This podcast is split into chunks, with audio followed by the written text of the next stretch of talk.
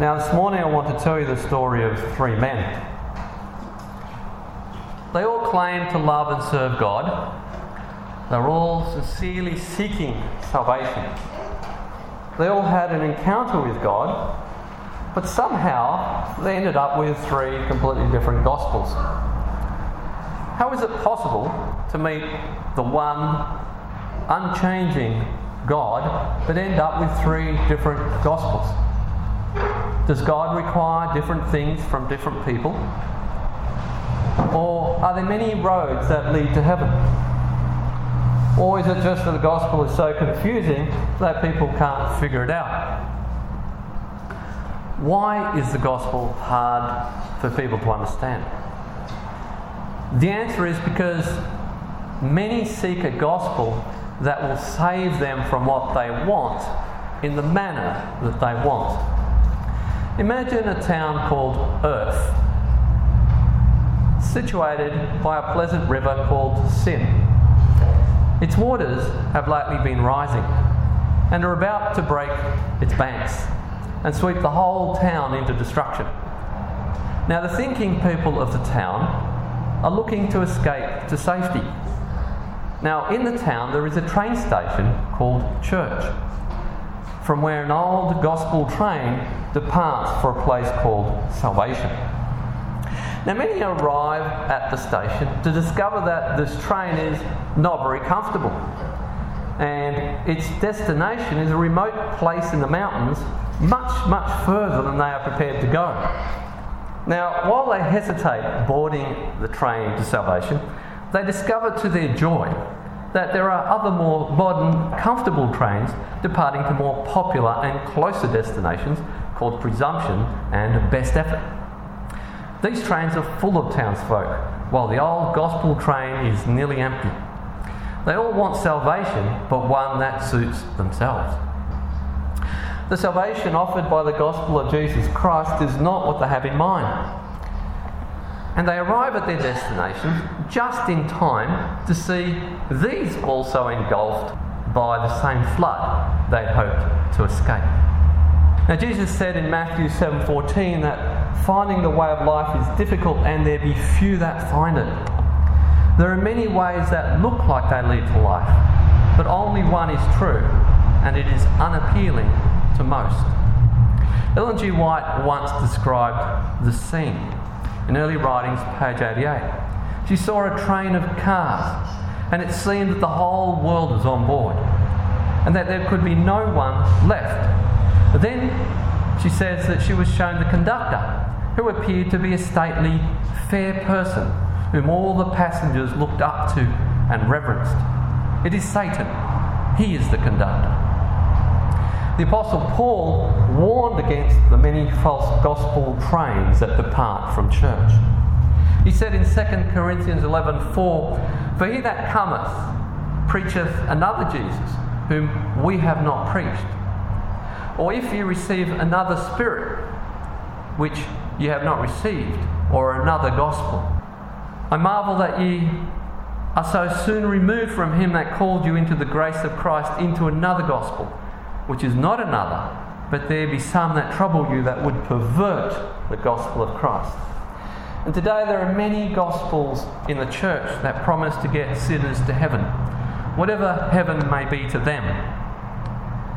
The prosperity gospel promises to save from disease, misfortune, and poverty while getting you to heaven. The comfort gospel promises to save from tribulation and suffering. The felt needs gospel promises to save from being denied the desires of the flesh. Is the gospel like flavoured ice cream? Do I get to pick vanilla or chocolate or strawberry or whatever flavour I want? Does it matter what flavour it is as long as I'm saved from the consequences of my sin?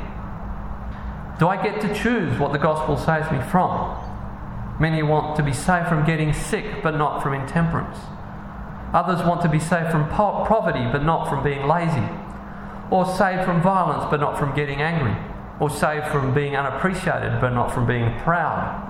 Or saved from sin, but not from selfishness. The gospel of Jesus Christ does not promise to save us from what we want. It either saves us from what Christ wants or it doesn't save us from anything at all. Now, a deviant gospel is like a compass needle that does not quite point true north. In a long journey, all those that follow such a compass inevitably will be lost. It has led many to their death. It is no different with the gospel. Even if it deviates by a small amount, at the end of our life journey, we will discover that we are miles and miles away from God's appointed mark and are irretrievably lost for all eternity. Just now, rush hour is about to begin at the station. People are wanting to catch a train to salvation. What will they find at their local church station? Will they find an avenue of escape from earth, or will they be turned away at the door? If they are granted entrance, which train will they catch? What gospels will be urged upon them? What will be their end? Let's consider the stories of these three men because they represent the cases of all who seek to be saved. Now, the first of these three men was considered by many to be a servant of the Most High God, but his way was not perfect before the Lord. Now, one day he had gone too far, and the angel of the Lord met him in his way. This divine encounter opened his eyes, drawing back the curtain between the seen and the unseen. He was surprised and terrified as he realized that he had incurred upon himself the wrath of God and that God was about to strike him down in judgment. He was convicted of his sin and desired to be saved from God's wrath. Fearing for his life, he acknowledged his guilt and determined to abandon his way. How many today have had this experience? Has the curtain between the seen and the unseen been drawn back before your eyes? Have you trembled before God's holiness and righteousness? Have you encountered that God who will by no means clear the guilty and that reveals his wrath from heaven against all who hold the truth in unrighteousness? Have you seen the enormity of your own guilt and unrighteousness? Have you feared that the wrath of God is about to fall on you? Have you determined to do whatever is required to be saved? Perhaps your encounter with God was not as abrupt as this man's. It may be a gradual realization of your hopeless condition before God, your desperate need for salvation, and a determination to be saved. But unless you have had this experience, if you think that you are somehow safe from God's wrath, and it is only others that need to be saved, it is because you have not yet encountered God. Now, many would say that this man had a conversion experience. Some would say that that was the moment that he was saved, or at the least that he had passed from death unto life. I guess this man was converted after the modern order of things. He saw his need for salvation. He humbled himself. He acknowledged his guilt. He desired to be saved from the wages of sin. He expressed a desire to amend his way. He prayed the sinner's prayer. Numbers 23:10.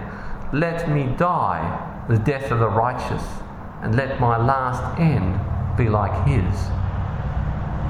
Having done all this and having obtained God's mercy, he now presumed himself to have been saved, at least for the time being, and was now standing in God's favour. Yet there was no change to his purpose, no abhorrence of his evil way. It is true that the memory of his encounter with God for a time checked his words and actions, but he found another way to obtain what he desired. Balaam only wanted to be saved from the consequences of his sin death, hell, disease, infamy, and no more. You see, Balaam's problem was covetousness, a form of selfishness. His every motive was selfish. His desire to be saved from the consequences of his ways was only so that he could continue to indulge his selfishness. How many today go to church and believe in God for the very same reason out of selfishness? Self preservation is a natural instinct both in man and beast. No enlightened mind, no special grace, no divine urging, no moving of the Holy Spirit is needed to want to be saved from death and hell. It is natural to the carnal, unregenerate mind. The Holy Spirit has no role in the desire to avoid the consequences of sin. Selfishness is sufficient. Any gospel whose primary objective is self preservation does not originate in heaven, but on earth. It is not of the Spirit, but of the flesh. Now, Blaise Pascal was a French Catholic theologian and mathematician. And he formulated what is known as Pascal's wager. And what this is, is it's a gambler's approach to the gospel. And what he did is that he argued that a rational person should live as though God existed and seek to believe in God, because if God actually doesn't exist, such a person will only have a finite loss, i.e., miss out on some pleasures, miss out on a little bit of luxury, etc. Whereas, if God does exist, he stands to receive an infinite gain, i.e., eternity in heaven, and to avoid an infinite loss, eternity in hell. Now, only ardent atheists who irrationally prefer to believe in anything, any fairy tale other than the Bible, no matter how fantastical, will argue that Pascal's wager is not rational. It is, however, a compelling argument, an insurance policy for the carnal nature of many. The motivation of those who would take up this wager is purely selfish. They are motivated by the same Spirit that declared in Isaiah 14 13 14, I will ascend into heaven, I will sit upon the mount of congregation in the sides of the north, I will ascend above the heights of the clouds. Now, my question is Is heaven a reward for the selfish? Is selfishness the basis of salvation? Is it the means to the operation of the gospel? Is it the foundation for the perfection of glory, the sublime love and joy and peace that is to be the inheritance of the saints? God forbid. Selfishness is but the trap door into hell. Now, many like Balaam want salvation to be some kind of instant get out of hell card that permits you to carry on as before. A gospel that only claims to save you from the consequences of sin and nothing more appeals to sinners everywhere. They are happy to embrace this gospel of self preservation. Having acknowledged God's justice and their guilt, and having confessed their sins, they presume themselves to been converted and saved. There may be a superficial change in their lives, but they are not saved from their lust, their sins, their love of the world, and the things that are in the world. They continue on with their selfish purpose, as did Balaam. They stand in the church saying, as did the Jews in Jeremiah 7:10, "We are delivered or saved to do all these abominations." They like to dwell on Christ's death and claim that just accepting his death on their behalf and nothing more will save them from the wages of sin. They willingly ignore that Scripture plainly teaches that Christ's death on its own does not save us from anything. It only makes salvation possible for us. It opens the door to our salvation. We can accept Christ's death on our behalf all we like and crucify him afresh many times over. But that will not obtain salvation for us. Paul describes these people.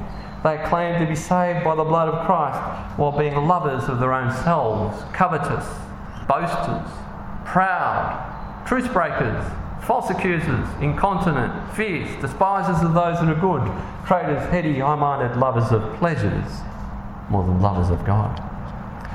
Their hope for salvation is based on a past, fleeting encounter with God. They passively look back at that moment when they confessed their sins and were not destroyed as the moment they were saved. Their conversion is at most superficial their repentance is shallow and their salvation imaginary. Thereafter, they live not by faith, but by presumption. They are not sorry about their sins, but only fear of reaping their consequences. They may have been spared for the moment, but they are not in any way saved from the wages of sin. Millions today have the faith of Balaam and promote his perverted gospel. dragging many into their eternal ruin, as when Israel joined themselves to Baal Peor and were destroyed. The Apostle Peter says of them in 2 Peter 2 14 to 15, this is a paraphrase, they cannot cease from sin, deceiving unstable souls, having a heart full of covetousness or selfishness. Cursed children who have forsaken the right way and are gone astray, following the way of Balaam the son of Bosor, who loved the wages of unrighteousness. These are wells without water, clouds that are driven about by tempest, for whom the fog of eternal darkness is reserved. They speak grandiose, empty words to allure through the desires of the flesh and licentiousness those who are actually are escaping from the deceived. While they promise them liberty, they themselves are servants of corruption.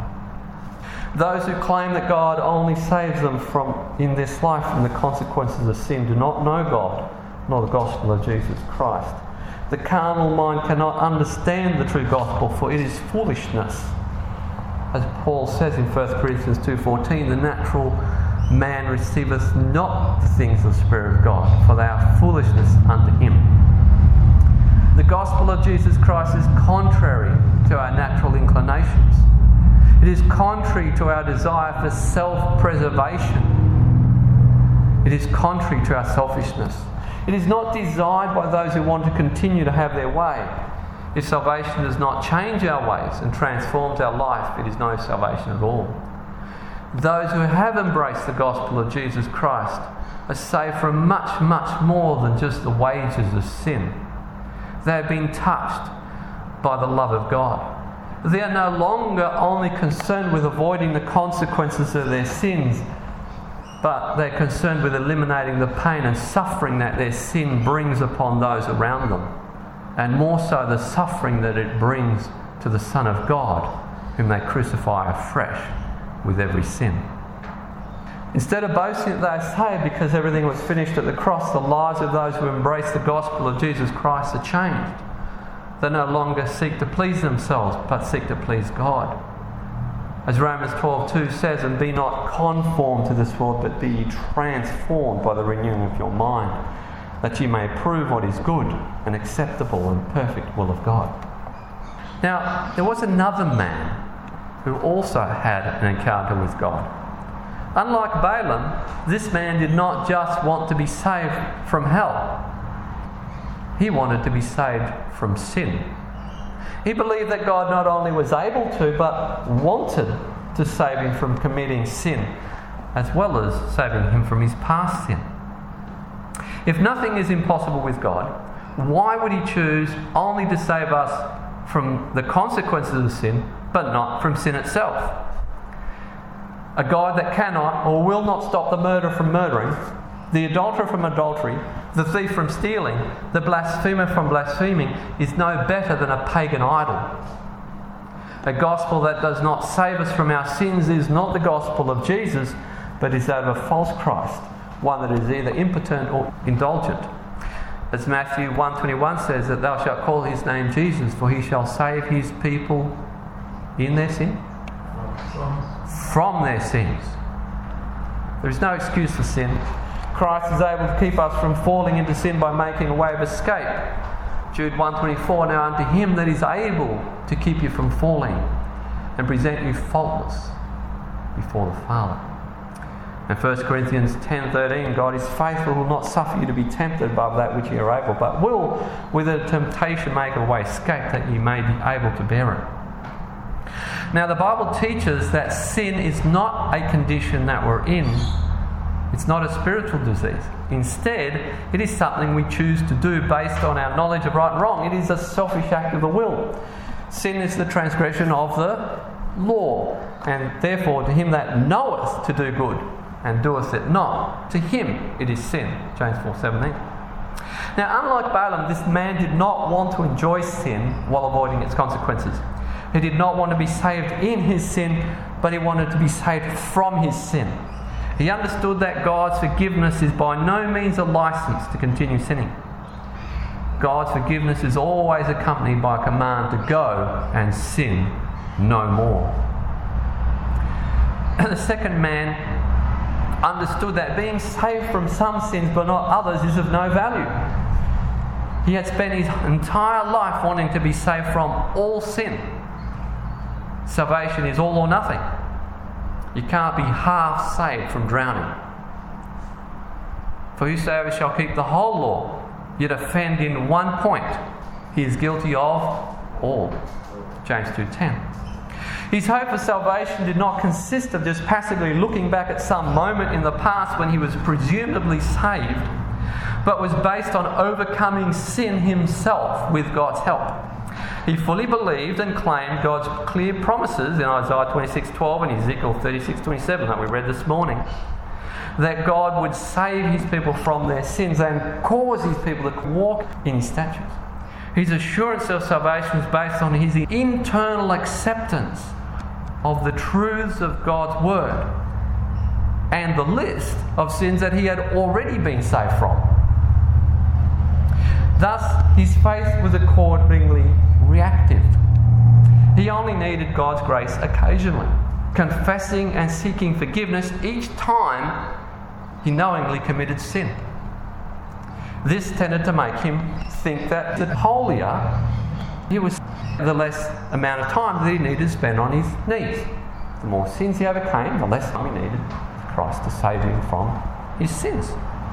Now, this man, you may have guessed, was a Pharisee and must have been troubled by Jesus when he said in the Sermon on the Mount, For I say unto you, that unless your righteousness shall exceed the righteousness of the scribes and Pharisees, you shall in no case enter the kingdom of heaven.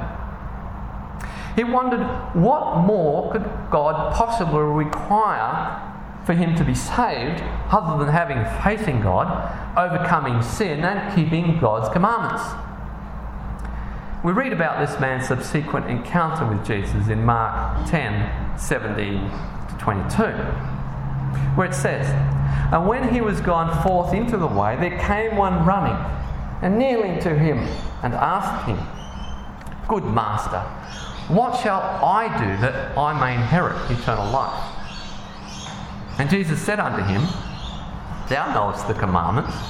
Do not commit adultery, do not kill, do not steal, do not bear false witness, defraud not, honour thy father and thy mother. And he answered and said unto him, Master, all these have I observed from my youth. Jesus explained to him that being saved from committing acts of sin was not sufficient. God required much more from him. He required him to give up all that he had and all that he was.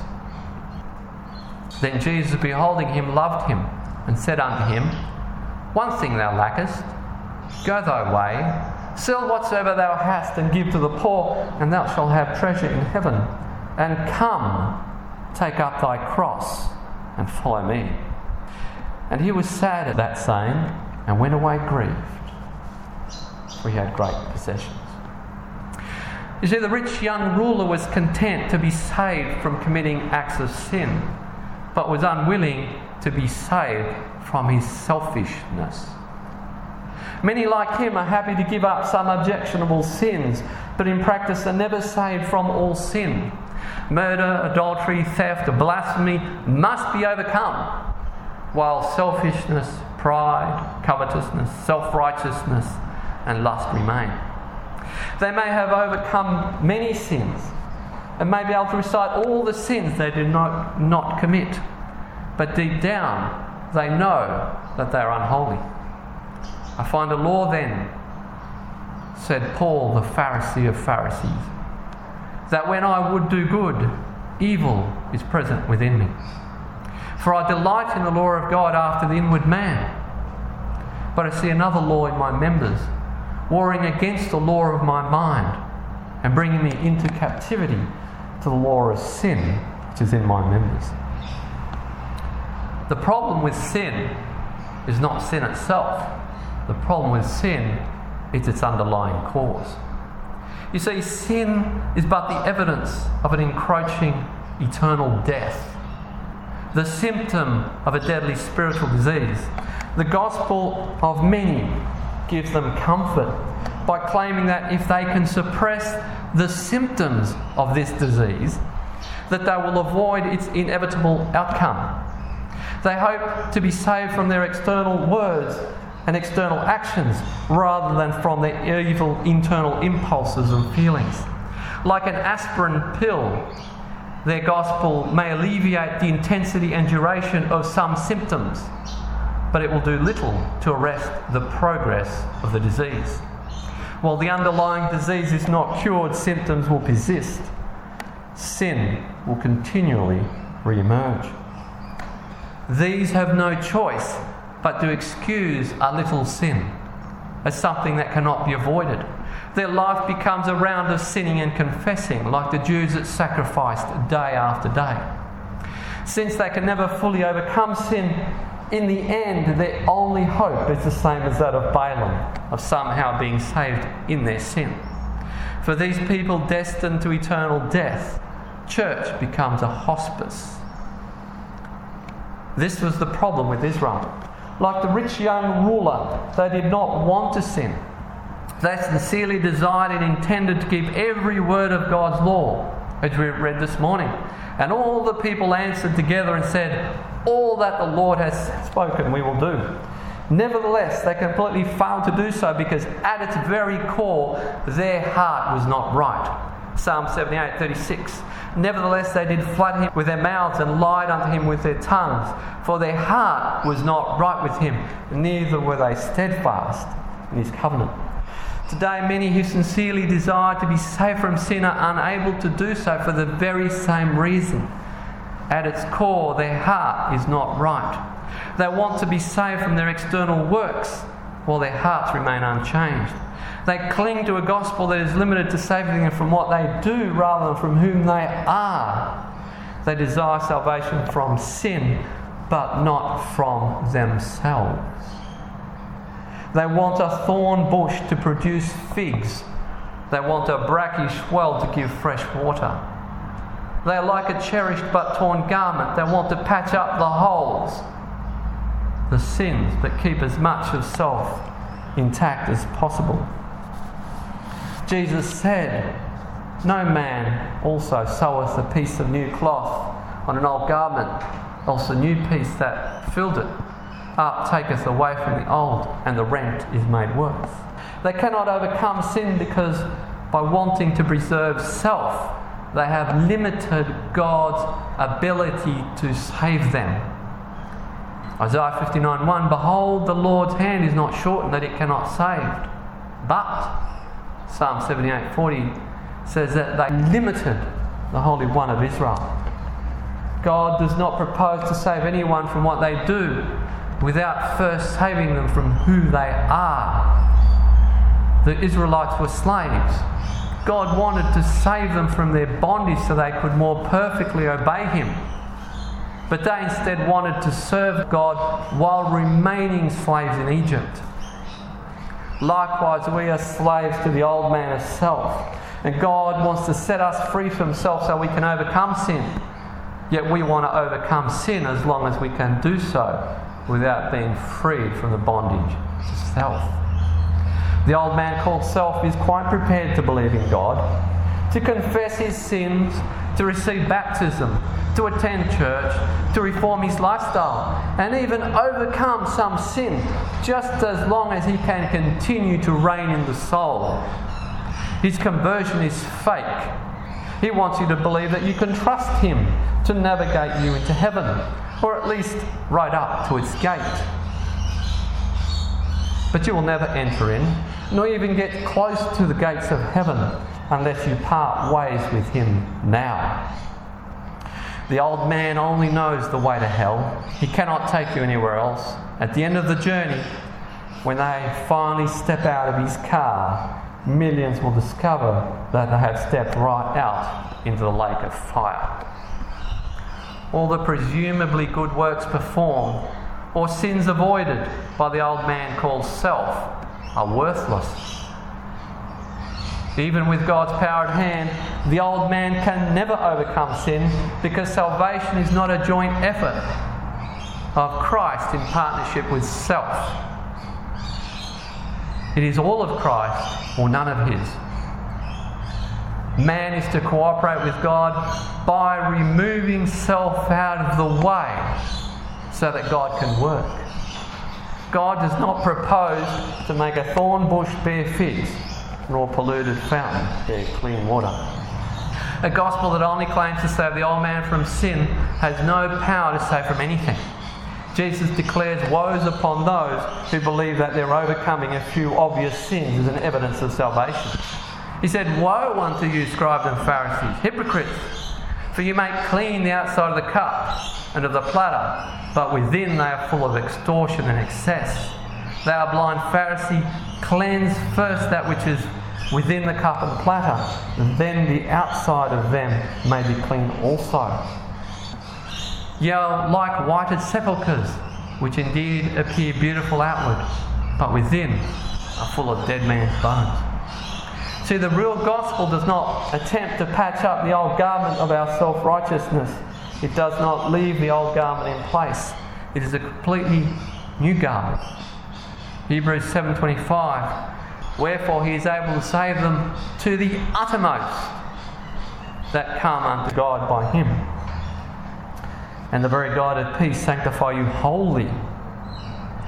And I pray, God, your whole spirit and soul and body be preserved blameless unto the coming of our Lord Jesus Christ. Faithful is he that calleth you, who will also do it. Who will do it? Is it I? Is it self? Now, Balaam had his encounter with God, and he desired to save himself in sin, but was not saved. The rich young ruler had an encounter with God, and he desired to save himself from sin, but he was not saved. There was another man who did obtain salvation. His name was Saul of Tarsus. One day, God also met him in his way, and he fell trembling to the ground when he saw the high and lofty one that inhabiteth eternity, whose name is holy, who is the judge of the whole of the earth, who sees not as man seeth, but seeth the hidden things of the heart. The Lord who is righteous in all his ways and in all his works. Now, people like to think of Paul's conversion as something that took place miraculously one day on the road to Damascus. But that is not when Paul was converted. That was only when he realized that something was wrong. And there's a big difference between realizing that something is wrong and being converted. In fact, Paul's encounter with God that day was ostensibly no different than Balaam's encounter with God. Both were miraculously arrested in their way. Both realised their way was wrong. Both continued on in their journey. Both were told what to do when they got to where they were going. But neither were converted that day. Like the rich young ruler, Paul, of course, was a strict Pharisee. He kept the law to the letter. He also wanted to be saved from sin and was confident that he was almost there. His unexpected encounter with God opened his eyes to his spiritual blindness. And now he saw what he had never seen before that no matter how much sin he had overcome, no matter how perfectly he had kept the law, his way was not acceptable to God.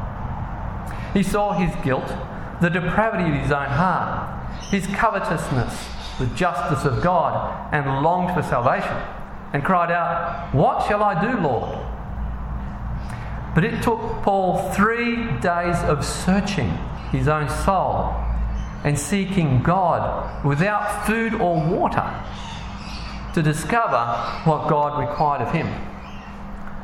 Paul then saw his need to be saved not just from the consequences of sin, nor to be saved from sin itself, but to be saved from himself, from his own inclinations, from his own tendencies, from his pride, from his selfishness.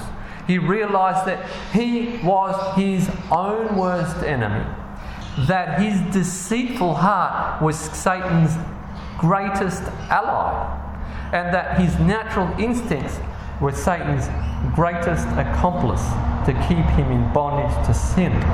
As read before, I see another law in my members, warring against the law of my mind and bringing me into captivity to the law of sin.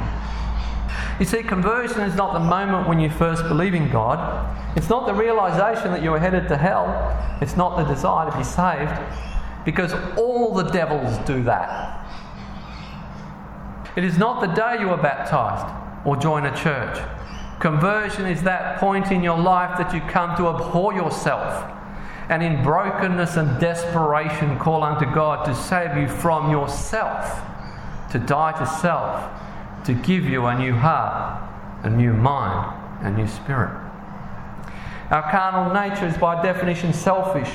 All our thoughts and feelings are unavoidably directed to preserving, gratifying, and promoting self. From these selfish thoughts and feelings stem all of our words and actions. Selfishness is inescapably bound to ourselves. This is why self can never enter heaven, because self can never escape sin, because self is the very fountain of sin. Self must be rooted out if we are to escape sin. The Bible says this very clearly. Jeremiah 17 9. The heart is deceitful above all things and desperately wicked. Who can know it? And Mark 7 21 to 22. For from within, out of the heart of men, proceed evil thoughts, adulteries, fornications, murders, thefts, covetousness, wickedness, deceit, lasciviousness, an evil eye, blasphemy, pride, foolishness. And James tells us in James 1 14 to 15 but every man is tempted when he is drawn away of his own lust and enticed. And then when lust has conceived, it bringeth forth sin, and when sin is finished, it bringeth forth death. This selfish nature that we are born with is the foothold of Satan. It is placed in us when Adam fell. It is the greatest work of the devil while this foothold remains in us, we are Satan's plaything. It is simply not possible for self to obey God. No man can serve two masters. We either serve self or God. Even with divine power at our disposal, the double minded who attempt to obey God's law while preserving self cannot overcome sin. We must first be saved from self before we can be saved from sin. And we must be saved from sin before we can be saved from hell. In desperation, Paul cried, O wretched man that I am, who shall deliver me from this body of death? And beholding Christ, declared, I thank God through Jesus Christ our Lord. You see, Jesus came to destroy the works of the devil to demolish devil's foothold in us, to overthrow the old man of self. 1 John 3 8, the Son of God was manifested that he might destroy the works of the devil. Jesus destroyed not just Satan's foothold in himself and said, The prince of this world cometh and has nothing in me. But Christ proposes to destroy it in each and every one that comes to him. Because only those in whom the devil has no foothold can overcome the wicked one. And only overcomers will not be hurt by the second death. Only the selfless will enter heaven. Paul understood what Christ told the rich young ruler that salvation is only possible for those who take up their cross and follow him to their deaths because only he that is dead is free from sin, Romans 6 7. Knowing this, that our old man is crucified with him, that the body of sin might be destroyed, and henceforth we should not serve sin. Each day, as a willing, living sacrifice, they are to die with Christ. Not the death of the body, but the death of self. A continual dying to self. As Paul says, always bearing about in the body the dying of the Lord Jesus Christ, that the selfless life of Jesus might be made manifest in our body. Only as self is put to death can a new creature arise within us. Only then can we be saved from sin. 2 Corinthians 5:15 that they which live should not henceforth live to themselves but unto him which died for them. Therefore if any man be in Christ he is a new creature. Paul's hope for salvation was not based on his encounter with God, nor on his belief in God, nor on what sins he had overcome, but on replacing his selfish, proud, self righteous nature with Christ's selfless, holy, divine nature. Only therein is there hope of escaping the evil within ourselves and inheriting eternal life. Only as our human nature in this life is replaced with Christ's divine nature is there any hope of escaping our lusts and inheriting eternal life as we're told in 2 Peter 1 4. No one can overcome self on their own, any more than anyone can overcome sin. No one can be saved from his or her, herself unless they first long to do so. Only those who plead with God to save them from themselves will be saved. No one will long to be saved from themselves unless their eyes are first opened and they see the evil of their carnal natures and loathe themselves. It is only when you despise your own selfishness, your immorality, your pride, your lust, your covetousness, and self confidence that you'll repudiate your self righteousness and condemn yourself. Only then will you be willing to die to be free from self. Only then will you be willing to take up your cross and plead with God to be born again, to grant you his promise of a broken heart and a contrite spirit, and to make you to walk in his statutes and keep his judgments. Only then will you be able to enter the kingdom of God. For except a man be born again, he cannot see the kingdom of God. Those who have been born again are not the same person they were before. It is not their old selves trying to obey God and overcome sin. They have been saved from themselves, from their selfish nature, having been saved from their selfish desires, in which sin is conceived, they can be saved from sin. Having been saved from sin, they're saved from its consequences. 2 Corinthians 10 3 to 5 For though we walk in the flesh, we do not war after the flesh. For the weapons of our warfare are not carnal, but mighty through God to the pulling down of strongholds, casting down imaginations and every high thing that exalts itself against the knowledge of God, and bringing into captivity every thought to the obedience of Christ. You see, conversion is not a one time event because the new birth neither takes away our carnal nature nor redeems our carnal nature. It only dispossesses the carnal nature. And Paul makes this very clear. The birth of Isaac, the promised one, only dispossessed Ishmael, who was the firstborn, the natural born. Ishmael continued living. He didn't redeem Ishmael. Ishmael suddenly didn't become righteous. He dispossessed Ishmael. Ishmael continued living after the lusts of his flesh. So before the new birth, man has one nature. After the new birth, man has two natures the carnal and the divine. This then is the basis for a lifelong struggle in those who are born again. The struggle between the old man and the new, between self and Christ. This is why conversion must be a daily event. Otherwise, he that is natural born will gain the upper hand. Conversion is not about giving up certain sins and evil habits. It does not seek to reform the old man. It is not about permitting the old man to police himself in keeping God's law. It does not rely on the old man to keep the course to heaven steady and then call up Christ to rescue our perishing souls whenever we hit an iceberg of sin.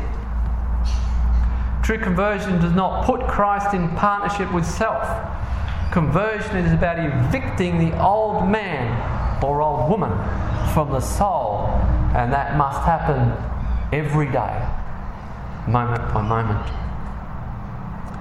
The converted trust no one other than Christ to steer the ship of the soul to its heavenly port, least of all the old man. Conversion is inseparably coupled to repentance.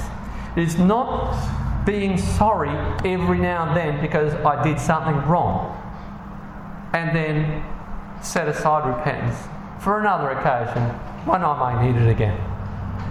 Repentance is about turning away from self to Christ.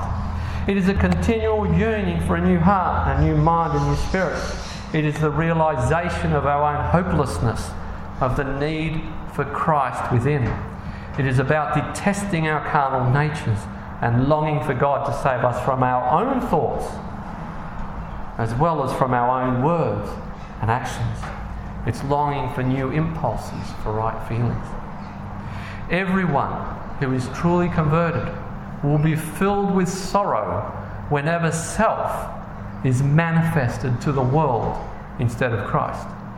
They repent not just over their individual sins, but they repent over the depravity of their own hearts and continually plead with Christ that self might die and that he might be revealed through them. This is why Paul's hope for salvation was on being converted each day, on taking up his cross and being crucified together with Christ on continually dying to self that Christ might continually be resurrected in his heart. Now, for some people who are in complete darkness, these three Gospels are like three steps to God. At first, they come to God out of fear of the consequences of their sin. Like a little child, they'll obey because they don't like getting in trouble. But as their understanding and love for God grows, they determine not to continue any longer crucifying to themselves the Son of God afresh. Then, after many years of disappointment, realizing that while self remains, they cannot escape the sin which so easily besets them. In deep repentance, they seek to be saved from the dead weight of self that continually drags them down into sin. You see, the path of life leads ever away from self, leading further and further away with each step. Most will not finish the race, they will fall by the way, but those who persevere unto the end, until self is completely evicted from the soul be the cost whatever it may, will be saved. Now, every person who has ever existed will at some point have an encounter with God. There are some who have not once in their entire lives had an encounter with God. Many of these have been born in church. They think that they already have a relationship with God and that repentance and conversion is required only for those people in the world to bring them into church communion. But a day is coming when they will find themselves standing alongside atheists and agnostics who have actively avoided having an encounter with God. Standing before his throne, they will then realize that God's fearful holiness and glory, and they will tremble before his power and justice. Their eyes will be open, and they and where they saw their own integrity and goodness, they will see their guilt and the corruption of their souls. They will realize that they needed to be saved from themselves while probation lingered. but now they prefer to perish in the lake of fire rather than give up self. There are others who, at some point in their lives, did have an encounter with God. They saw God's justice and holy requirements. They desperately sought to be saved, and God, in His mercy, spared them for some time to see what was in their heart. In the last day, God will hold them accountable for what they have done with His grace. He will not ask them if they believed on Him or what good works they performed in His name. For the Lord seeth not as man seeth, for man looketh on the outward appearance, the Lord looketh on the heart. 1 Samuel 16 7. To see if they retain their natural selfish heart or if they have been transformed by God's grace and obtain a new heart and obtain a divine nature. Now, some, like Balaam, will have only wanted to be saved from the consequences of their sin and to use God's mercy to continue indulging in their selfishness into eternity. They may have modified their lifestyle somewhat to convince themselves and others that they have been converted. At the last day, God will separate the sheep from the goats. Some may say to him, Lord, Lord, we have prophesied in thy name. They have used the Lord's name in vain to lure others into their ditch. All these will not be spared in the day of vengeance. They have selfishly abused God's mercy and will be consumed by the wrath of an offended God. Others, like the rich young ruler, have made efforts to overcome sin and do those things that please God to save self at last, whatever the cost. At last, they see that all the sacrifices they have made, all the good things that they have done, have been in vain. They have obeyed the word of God, but overlooked the Spirit of the Lord. The one thing that God required, they have not done. They have not been born again. They have not relinquished self. They have not daily taken up their cross. They have not exercised that repentance that repudiates self and purifies the soul. They have cleansed and polished the outside of the cup, while the inside has remained filthy. They are bound to their carnal nature with unbreakable cords. In that day, they will say, Lord, Lord, in thy name we have done many wonderful works. Then God will profess unto them, I never knew you. Depart from me, you that work iniquity. The fire from heaven they had hoped to escape by their many efforts will consume them together with their selfishness. Finally, there are those who have loved God more than they love themselves. They were willing to decrease that He might increase. They have been happy to be misunderstood, misrepresented, maligned, and persecuted through continual repentance, they were willing to die all day long that Christ might live continually through them. They longed after the divine nature. They did not seek heaven for themselves, but sought righteousness for righteousness' sake. They desired salvation not for self, but from self. They did not seek God for their own benefit, but that God's name might be glorified. At last, they find that they have obtained salvation. They are saved from the lusts, the selfishness and pride of their own hearts. The fountain from which flowed the bitter waters is dried up, and from a new one flows the water of life. The wild bush that bore the thorns of selfishness has been dug out and replaced with a fruitful tree. Thus, they have been saved from sin because it cannot be conceived in a selfless heart. Having overcome sin, they are free from its consequences, for Christ has paid the penalty for their past sins. There they stand before God as is redeemed on the sea of glass, not in self assurance, not in self satisfaction, nor in self righteousness, but self condemned, knowing that they are unworthy that self has had no part in their redemption. That Christ, having shown the way of salvation, the giving up of self, the way of the cross, knowing the cost, they have paid it in full and overcome as he overcame and will sit with him on his throne. Which is your gospel?